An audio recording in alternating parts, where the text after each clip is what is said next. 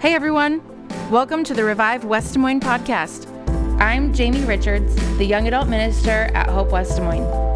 What you are about to hear is the live recording from Revive West Des Moines this past week. We hope you can connect with God and the good life that God has for you through what you hear in this message. Give it a listen. Mark Brandt. He says he supports the teachings of the Old Testament, but each week he greets viewers on Hope's online streaming service and what's newer than the internet. When he baptizes others, he stands waist deep in living water. Has he never heard of anointing with oil? And the last time one of Mark's children misbehaved, he blatantly chose to spare the rod, instead, giving him a strong talking to. Mark Brandt, too modern, not Old Testament enough for us. Paid for by the Foundation for Old Testament Values. Can we really trust Perry Ross to be a worship leader? He says that we're saved through a new covenant, but just this month, he was exposed as supporting old timey hymns. Oh, Perry. And when leading worship, Perry always stands in front of an altar. Getting ready to sacrifice something, Perry? So Old Testament. And what is his mustache saying? New life or old fashioned? Tell Perry Ross, enough of this Old Testament business. It's time for someone who represents the gospel 110%. I'm Levi Hansen, and I approve this message.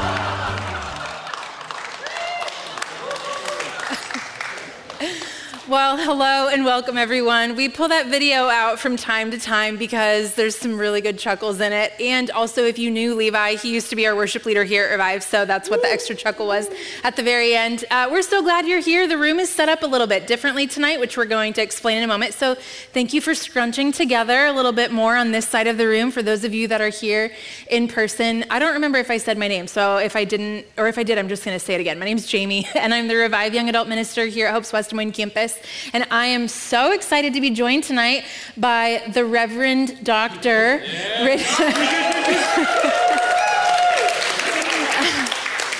Pastor Richard Webb. yes, that's so embarrassing. Richard, thanks so much for joining us here tonight. I'm so honored to be here. Thank you for inviting me. Yeah, absolutely. Uh, by way of introduction, mm-hmm. I thought this would be a really fun introduction. You are headed out on sabbatical this summer. Exactly. What are you going to do on your sabbatical this summer? And I feel like that will tell mm-hmm. us a lot about you. A lot of Netflix. No, um, seriously.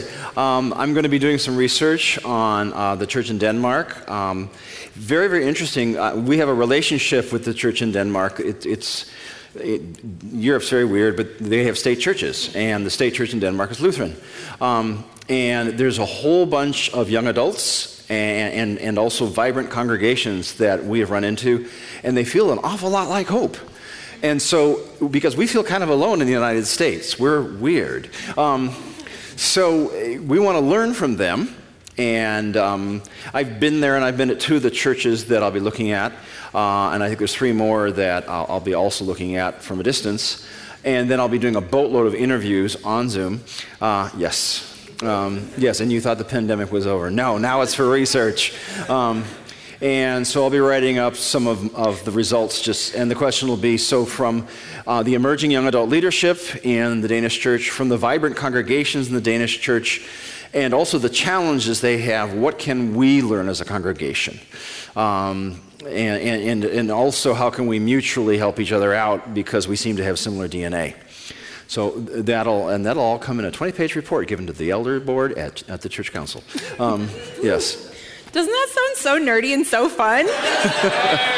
I'm so excited to hear all about it we um, have had the honor of having a lot of the Danes that Richard is referring mm-hmm. to come and be a part of Revive and Hope.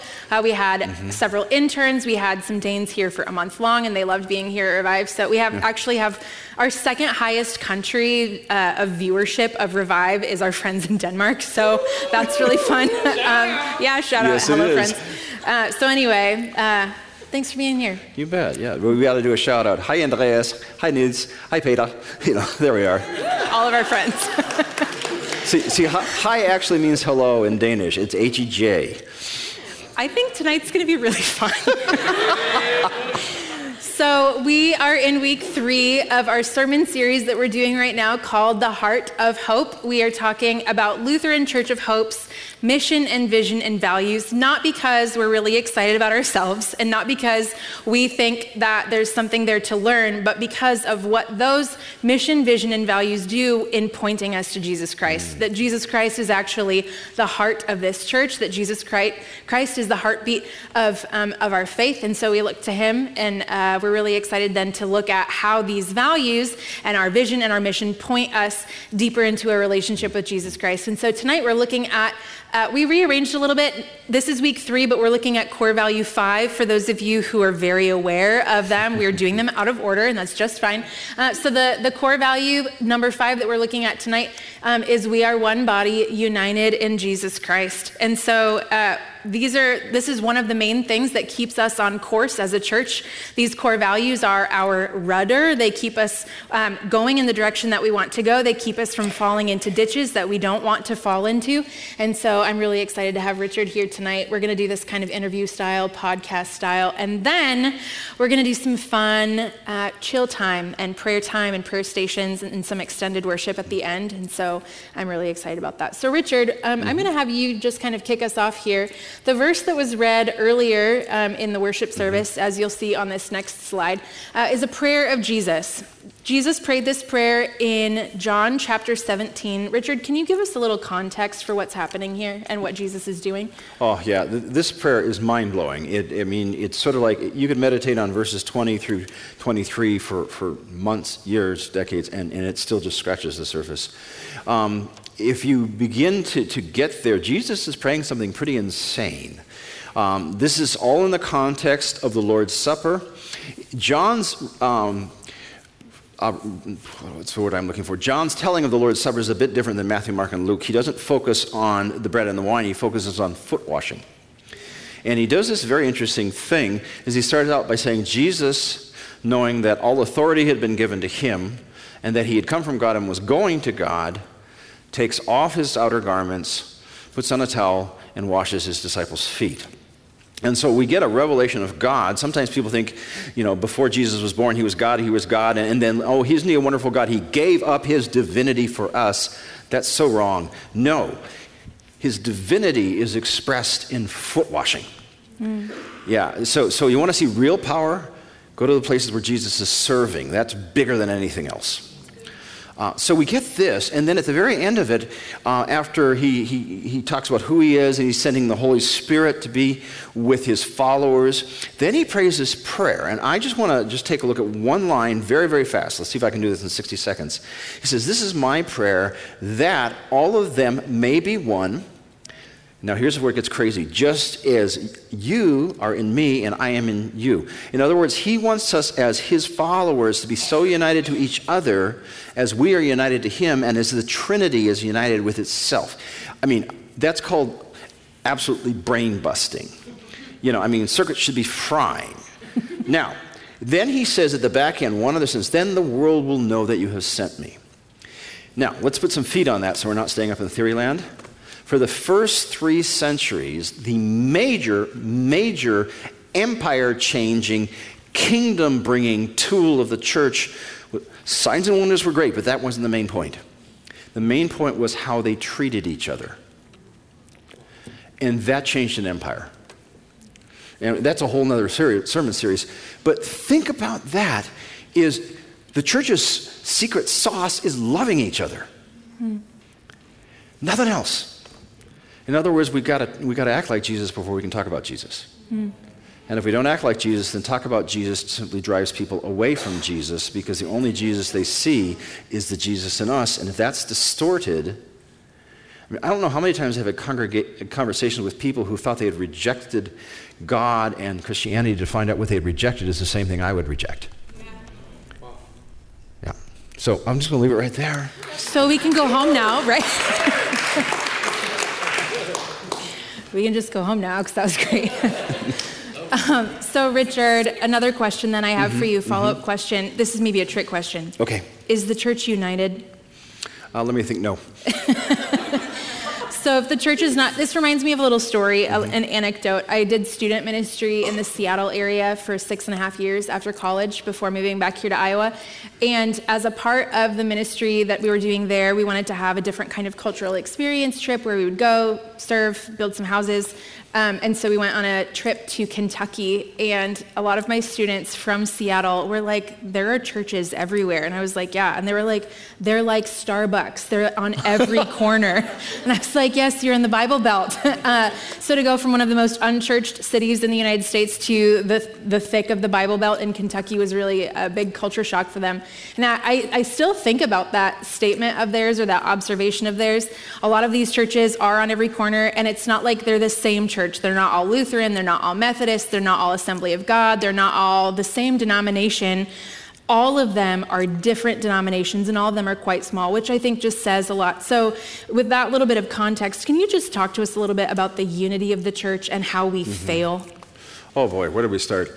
Um, the best way is um, if you look at church history, it's, a, it's why I'm a church history nerd, because it's 2,000 years of really juicy gossip. Um, and it, it's very interesting. There are reasons that there are conflicts because sometimes people are teaching garbage and someone needs to be called out. The vast majority of what has blown the church up is people's egos. Uh, and, and, the first big break happens in around 1000 when the, the Eastern Church and the Western Church split. And they, were, they had sent a delegation to make nice and patch things up, and then they had this big banquet where they drank a lot of wine, and everybody's inside voices became their outside voices. and at that point, I hate it when that happens. I know. and, and, literally, the church blew up because they simultaneously excommunicated each other, and there you got the Eastern Orthodox Church and the Roman Catholic Church. The moral of the story is when you're trying to patch the church up, keep the wine out of the room. Um, but it was all egos because just when you think of all the, God loves diversity. Mm. And if we were functioning well, we don't have to be one super organization, but the Methodists have something to say to the whole body of Christ. The Assemblies of God have something to say to the whole body of Christ. The Lutherans have something to say to the whole body of Christ. The Roman Catholics have something to say to the whole body of Christ. And think of it as this gorgeous, knock 'em dead stained glass window, where if it's only one color, it's boring. God loves diversity. What he doesn't like, and what breaks his heart, is disunity. Mm. And what's happened is because we've decided to worship ourselves and our own religious structures and organizations and our own way of doing things, um, we have gotten in the way of God and, and, we have not stopped him because remember, he can do everything but fail. But man, we've made it a hassle. yes. So, thinking through what Christians have done and continue to do that adds mm-hmm. to division, when mm-hmm. you and I were prepping for this, mm-hmm. As you can imagine, Richard just said a lot of great things that I was like, I have to write this down. and so, uh, you see a lot of bullet points here in our mm-hmm. notes. I'm wondering if we can just start working our way through some of those bullet points. Sure. Uh, one is that if you were to ask anybody, Are you being divisive? they would look at you, Of course not. My position is simply the truth. And what we've done is, if, instead of being humble before the Lord and saying, there's a whole boatload of stuff I don't know, but I do know Jesus, we have become, oh, this is, this is so huge. Let me see if I can keep this fast. The mission of the church is to reach out in the world and share the everlasting love of Jesus Christ. But over and over in church history, you'll see that that mission slowly corrodes and corrupts into two kinds of, of purity projects that are then weaponized against whoever we don't agree with. One is doctrinal purity. My doctrine is more pure than yours, and by the way, all of my doctrine counts, and if you disagree with any of it, you're going to hell. Uh, and the other one is moral purity. My morality is pure, and yours is corrupt, and you're going to go to hell because I disagree with you on this and this. And so what we do is we draw lines in the sand. Does doctrine matter? Of course it does. When it, it, it's instructions for how to preach and teach. Does morality matter? Yeah, it's how we treat each other and get along in community. But when we weaponize it, we actually turn it into the very thing it's designed to avoid.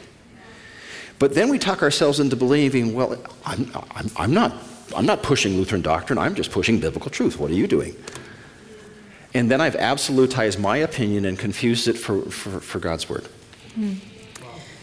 Over the course of my faith life. I grew up going to church. The church that my family started going to in sixth grade was very different than the church that I'd gone to previous to sixth grade. I thought I had gone to a cult because the pastor wore a robe and had a stole and a rope tied around his waist. It was a Presbyterian church. Uh, it wasn't a cult. Actually, uh, come to find out, the church that I had left um, was actually a little bit maybe more cult-ish, but that's another story for another time. and just had a variety of different experiences going with my friends to a lot of their different youth groups. Went to um, a Lutheran summer, worked at a Lutheran summer camp called Riverside up in Story City. Uh, went to a Reformed college, and just basically had a lot of questions by the time I was done. Moved to Seattle and was working in a more post-Christian part of our country. And one of the things that was fascinating for me to realize after I uh, had moved to Seattle and was becoming a young adult there was that a lot of the, the same things that I'd heard growing up in all sorts of different political climates, uh, from more mainline to more evangelical. The interesting observation I made was, was that while we might have different political leanings in different parts of the country and different denominations, we all say very similar things about the other. Uh, do you have anything you want to add to, to? Very same experience. What I found when I talk, for example, to, to uh, I'm going to call them, we're going to use evangelical just because that's the word that the news uses. I'm going to call it the hard right. That's probably better. Is, is they are pretty sure that anybody other than them are going to hell. But I also worked in our denomination's headquarters where a lot of people from the hard left were, and they are pretty sure anyone who disagrees with them is going to hell. This group regards the left as satanic and, and, and counterfeit and the beast and the false prophet. This group regards them, the right as all oppressive and demonic and, and, and, and abusers. You know, so everybody's slinging words at each other and they've, they've sort of demonized each other and consigned everybody to, to outer darkness. And of course, we're the children of light and they're the children of darkness. If you read the Gospel of John, you discover that everybody who thinks they're children of light turn out to be children of darkness. And all the despicables, by the way, you know what a despicable is? Someone I don't, someone I don't agree with. Yeah. So, you know, that's what we that's not what we call people who disagree. They're despicables, you know, and then you pick your favorite word. Well, in the Gospel of John, it turns out the despicables turn out to be the children of light. Mm. And so you discover the person you disagree with is the apple of Jesus' eye. Mm. We're going to talk about social media in a moment, but oh, before, yeah. oh yeah. Uh, oh man, now I've been thinking about social media and I lost my train of thought. So maybe we'll just go to social media. Okay. Uh, let's go to social media. So when Richard and I were talking about this, you had some really great thoughts about how social media kind of entrenches us in mm-hmm. these patterns of thought. Oh, yeah. First of all, we have to understand something. Social media is not the public square. These are for profit corporations, and their sole drive is to add value to their stockholders, which means it's money. Okay? Everybody get that? This is not, they, they're not out of the goodness of their heart creating forums for us to have reasonable discussions. That does not make money. Guess what they found out with all their fancy artificial intelligence algorithms and all that? You know what makes money? Engagement. And you know the best way to get a, someone engaged on Twitter, TikTok, Instagram, Facebook, you name it? Anger. Their aim is to get you angry. Because then you get in there and you go and they got you. It has nothing to do with liberal or conservative. That's all artificial. It's making money. Okay, now, here's the deal. What's the uh, anger is a secondary emotion. What's the emotion behind it? Fear. If we can make everybody afraid, we're going to make boatloads of money. Now, this has a huge social cost because what happens when a whole country gets afraid? They go after each other. We are very close to the way it looked at in Germany right after World War I. And, and, and that's a very important thing for us to understand. And in this case, we've also weaponized religion in this country. Mm. And Jesus has got somewhere lost. A couple things I want to just detail down a little bit. So, um, how does this happen? Okay, let's imagine Jamie and I are on Twitter, and one of us tweets something that the other is like, Rawr. now here's what's going Wait, what was that sound effect? yes. okay, keep going. Thank okay. you. so, what'll happen is remember, we, we all got our posses. That's the number of likes that are coming along with us. So one of us is going to then tweet back something, but it's not going to be for the other. We're not going to actually have a conversation. We're going to say something designed to get the most likes. So we're getting the like competition. And we're going to continue to be more brutal with each other, more cruel, more outrageous, just, just really nasty because we're competing for likes. We're not really having a conversation. And when I was reading about this, this is called a performative conversation, when in fact it's theater. But yet we believe that we're having a conversation. Do you see what happens when we confuse theater with conversation? Yeah. Then we got to have a winner and a loser. It's not about the issue anymore. It never was about the issue, if you ask the corporations. Mm. So, this is what's going on with us. Social media is designed to create these sorts of situations. And, and again, it's, it's politically, religiously neutral. They just want to make some money. Mm. But look at the social cost. And look what it's done to Christians. I mean, just take a look at the left and the right. Just go find some hyper woke, Christian site over here, and go find some, you know, um, persecuted evangelical Christian site over here. And if you take out the nouns, the verbs, and the adjectives are all the same. Think about that.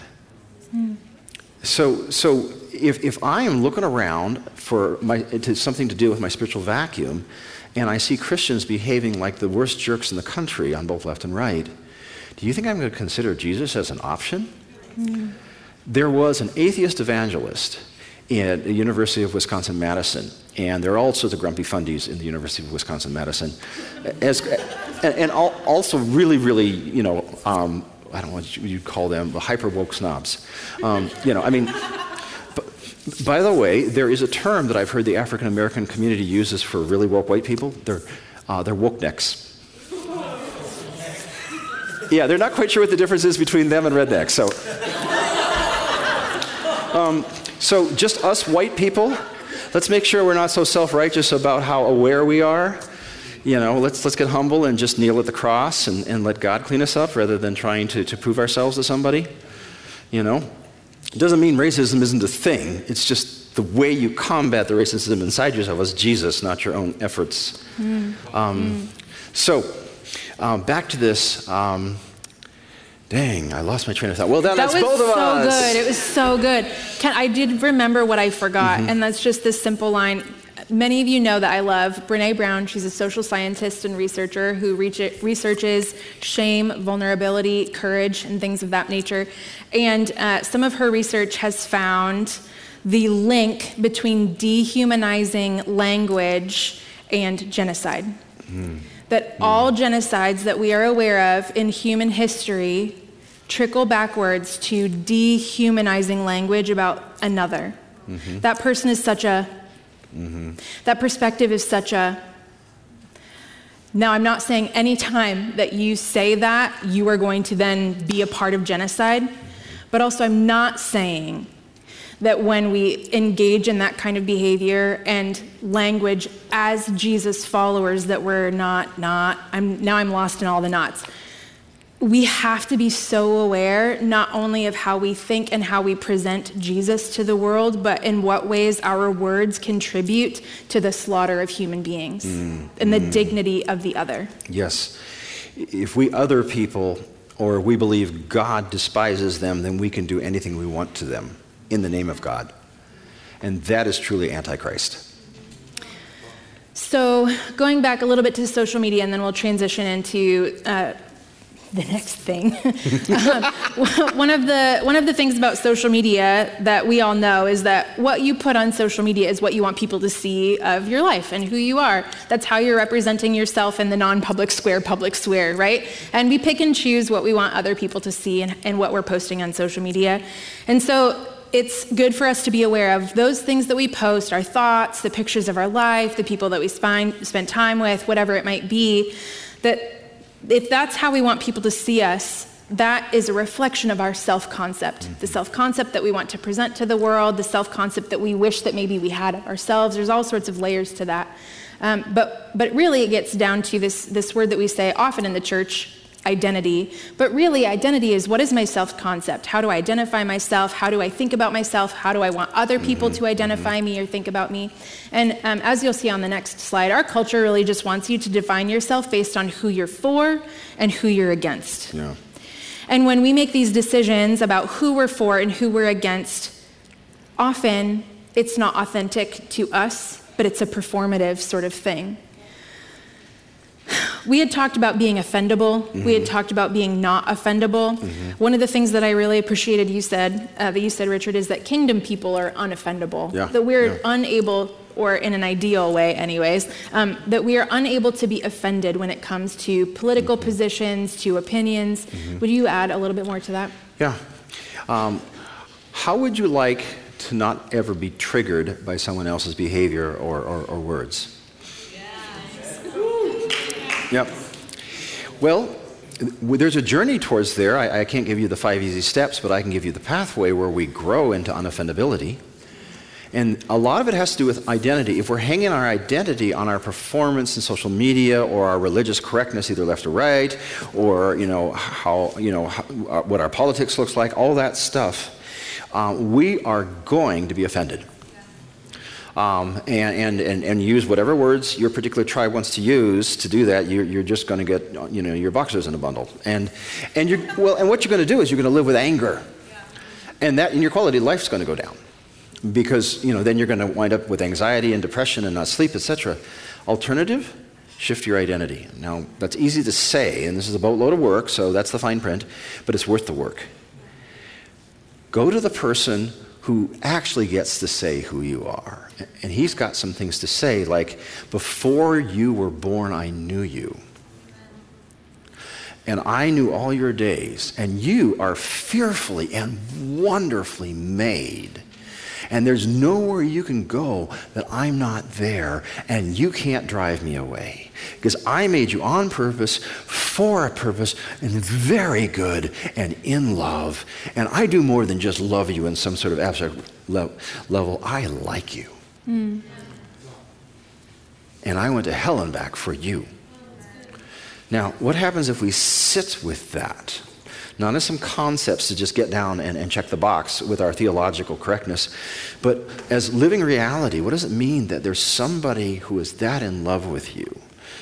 that they would rather die than be without you. And what does it mean to sit with that and, and, and have conversations with that person day in to day out and, and just, just focus on all that?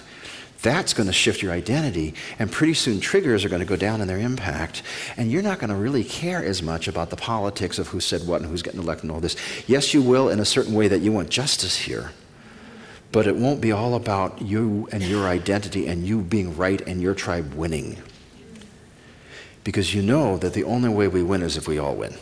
Mm. So, kingdom people define ourselves. Well, culture wants us to define ourselves based on who you're for or against. Kingdom people define ourselves based on the love of Jesus Christ for you and then for all people. Mm. So then the question becomes how do we become people who unify in the name of Jesus Christ? Mm. How do we become people that where we see division, we say, uh uh-uh, uh I sense what's happening here? And I might not be perfect at like undoing this disunity, but I'm going to be very aware of how I can contribute to bringing these people together and helping them to see eye to eye, and helping them to grow in empathy for one another. How do we become people who unify? You had talked about a, a quote from Mother Teresa. Do you mm-hmm. remember? Oh, yes. I think Mother Teresa was one of the most major peacemakers and unifiers on the planet. Someone asked her about her, her relationship with God and, and prayer life and all that. What did she do? They wanted to know what she did. She said, Well, you know, God and I sit together and sometimes we talk.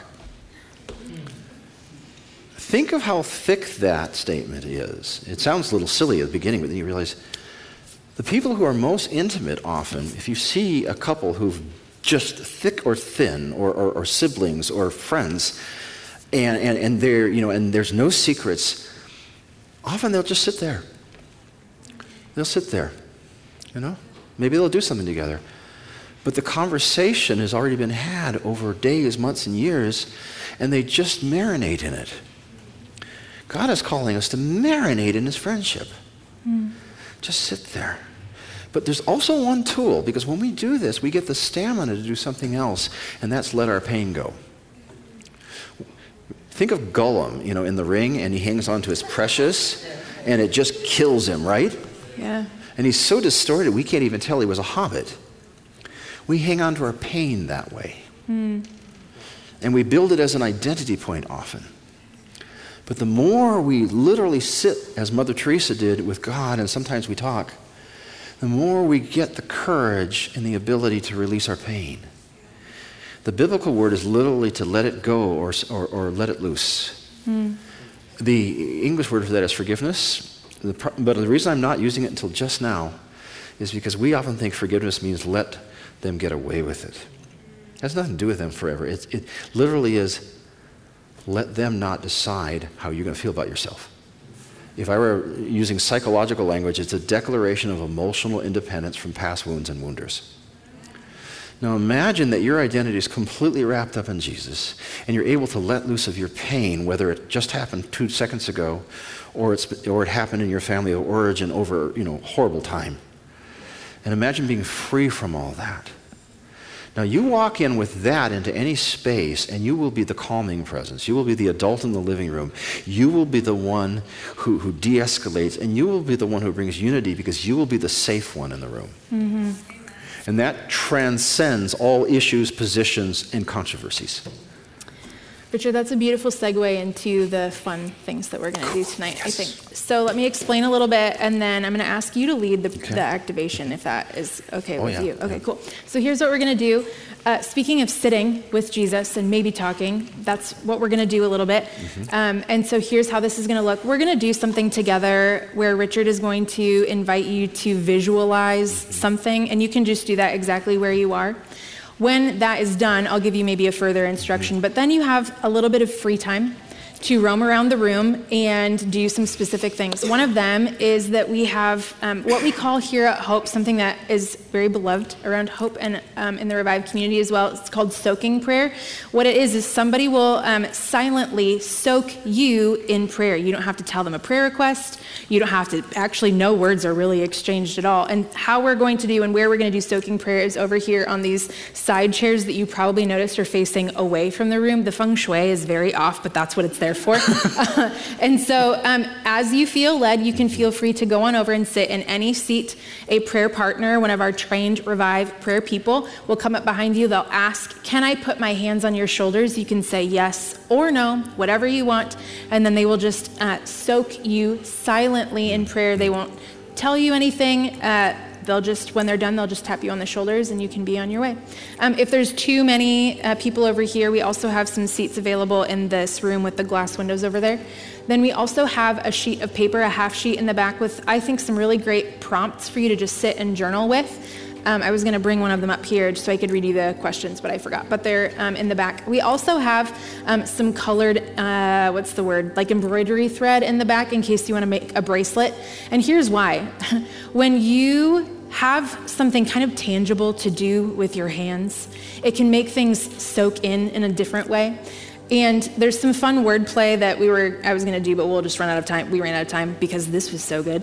Um, being people who tie things together and being people of unity rather than being the people who untie and who add to division is really important. And so I invite you, if you want to, to take a piece of thread. There's some fun like cross charms you can thread through that if you want to, and just tie it on your wrist. And you can tie that on uh, tonight and wear it for the weekend. You could wear it home and cut it off. You could wear it for the next three years. I don't care. Whatever you feel like you want to be a reminder for you of being a person of unity, of people who tie things together, you can do that. If you also just want to sit and breathe, you are welcome to just sit and breathe. So, Richard, will you lead us sure. in our prayer exercise and then we'll get going? All right. I, find a way that you can sit where you're relaxed and, and there's no tension in your body. Uh, you can close your eyes or keep them open, whatever uh, works best for you. And I want you to imagine a very, very average person. It could be any age, man or woman, doesn't matter. Um, and uh, you're walking into, oh, let's say, a Starbucks or a coffee shop, and, and you're feeling kind of hassled and you just want to be alone, darn it. So you go get your, your, your, your beverage of choice, and you look around, and the whole place is full except for one seat. And it's at this table uh, where there's two chairs, and then one of them is occupied by this person that you're imagining. And um, there's something about this person that you find attractive. You don't know what it is, but you know, it's, it's, it's someone you would want to get to know, and you're thinking, you know, okay, well, I'll sit there. They look pleasant enough. And um, as you're sipping on your coffee and fumbling with your iPhone or, or, or your Samsung or whatever, um, this person is reading a book and then looks up and looks at you, and your eyes lock. And you get this really, really crazy, scary feeling that they know everything about you. And you feel utterly exposed, and there's no place to hide, which is really weird because you're at a Starbucks, but there it is. And then you'll notice in their eyes that there's a twinkle. And then a crooked smile develops. And they just look at you and go, hey, you and you know you've been named by the one who gave you breath. And you just lose it because in this person's gaze, they know everything. And they're still thrilled you sat down with your cup of coffee right just there. You don't have to answer this, but just think to yourself how are you feeling right now? What is that like to have encountered such a person who knows everything? You can't hide anything, and yet they are thrilled you sat down. That's God. And we can find ourselves by looking at God, looking back at us. And I want to urge you that whenever you're feeling anxiety or you're angry at yourself or you've been wounded, is to sit down with that individual and, and, and, and just sit in the fact that everything is known, no hiding, and then sit with the fact that this person delights in you. Delights in you. And when they see the mess in you, they see it as an opportunity for you to become more human, more real, more whole, not a disappointment, not a rejection. Because no matter how many times you've done that thing over and over again, you're counting up, but as one author put it, they're counting down. And they already have a vision of what you will become. That is our God. Jesus said, All authority on heaven and earth has been given to me to judge the world.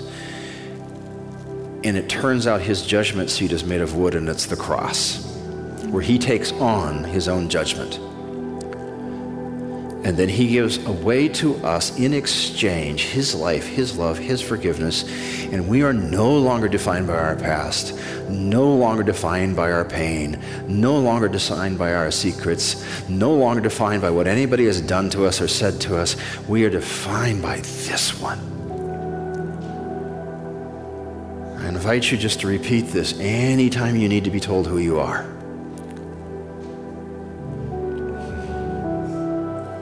Fear not, for behold, I have redeemed you. I have called you by name, says the Lord.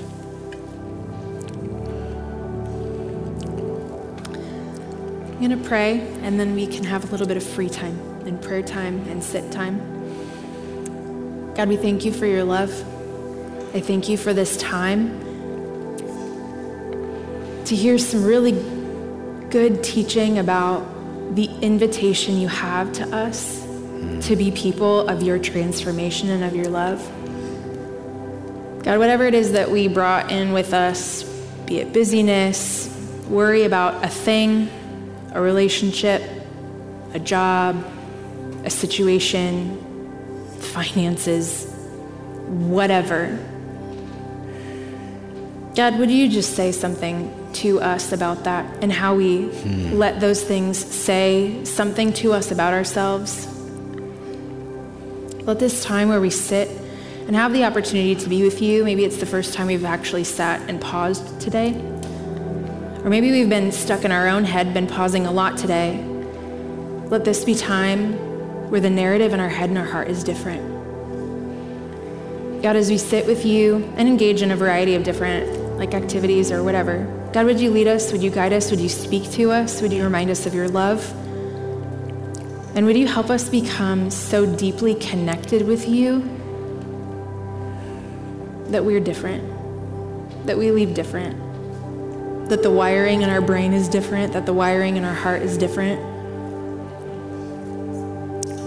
that we just become a little bit more like you and the us that you made us to be. We love you. We ask your spirit to come, and we say thank you. We love you, and all God's kids said.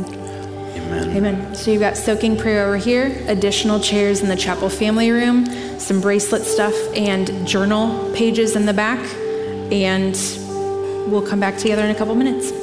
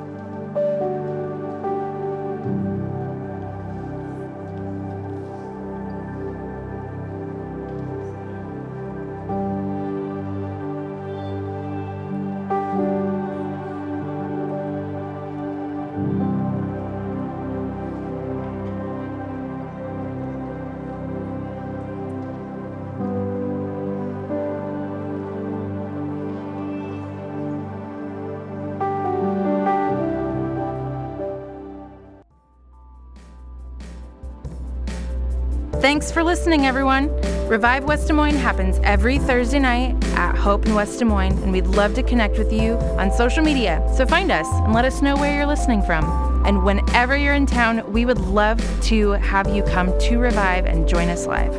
Peace out, Scouts.